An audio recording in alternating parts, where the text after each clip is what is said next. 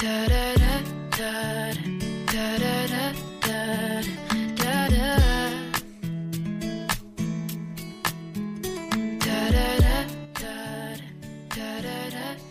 亲爱的朋友们，大家好，这里是你知道的真多，我是绵尾巴，欢迎大家收听本期节目。今天的节目，我们来聊一个心理学方面的话题：怎么样去克服不好意思的心理？不好意思是一个充满着潜台词的言语，比如在地铁上，你要下车，却发现前面有个人悠闲的堵着门聊天儿，这个时候一句不好意思，或许其实根本带着“你快走开”这样的隐藏语言。同样的，不好意思心理也不仅仅是一个简单的无法拒绝别人请求的问题，这后面往往隐藏着我们许多的潜在感受。比如说，当我们走进商店后，因为热情的店员陪伴，最后没办法买了一些自己不想要的东西，此时或许你的不好意思就代表着你内心对于店员的愧疚感。要想解决这个问题，首先要了解自己在这些不好意思的时刻到底体会到了什么。或许你会体会到以下的这些感受。第一个感受就是羞耻感，这是一种很难受，但是每个人都并不陌生的感觉。比如说，小的时候自己考得比别人差，长得不如别人好看等等，因比较而出现的让自己倍加难堪的时刻。这种感受往往和自己对于自我的印象有关，也就是我们常说的自信。也许这个时候你内心所体会到的就是，我又做了引人注目的事情，我怎么这么差劲儿？我是不是不如别人潇洒？我是不是应该怎样怎样？总而言之，这是一种对内的自我攻击。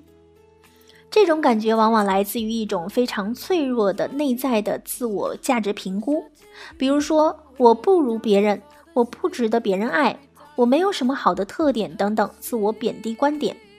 这种自我贬低的问题，往往来源于早年的经历、家长或者是其他重要照料者对于我们的回应和呵护的欠缺。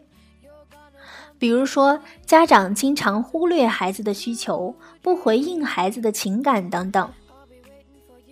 第二个感受呢是内疚感，这是一种因为我做了什么而惭愧、认为对不起别人的感觉。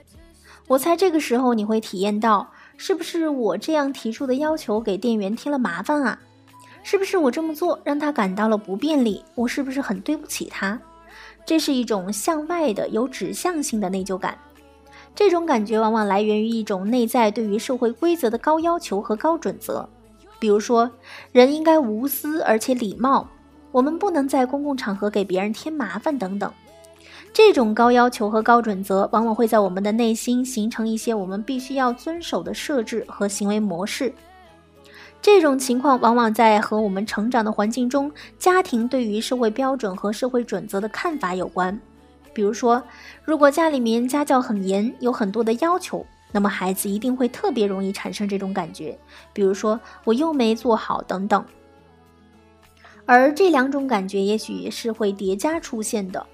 当我们搞清楚了到底我们在体会什么之后，我们就可以进入第二步来探讨为什么我会有这样的体验。这往往会把我们和过去我们所经历的成长经历相联系起来。比如说，到底我这么强的标准是怎么建立起来的？为什么我会如此感到我不如别人？等等，通过对这些感受的探索，我们可以了解我们自己内在的感受形成过程，发现在这背后到底隐藏着什么样的愿望。